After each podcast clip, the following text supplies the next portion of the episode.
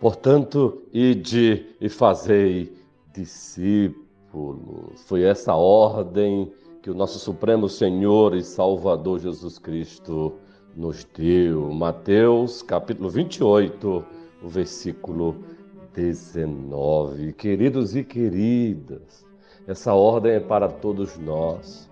Ela continua vigente. Façamos, pois, discípulos. Que sejamos multiplicadores de discípulos. Imitemos André, que levou o seu irmão Pedro aos pés de Cristo.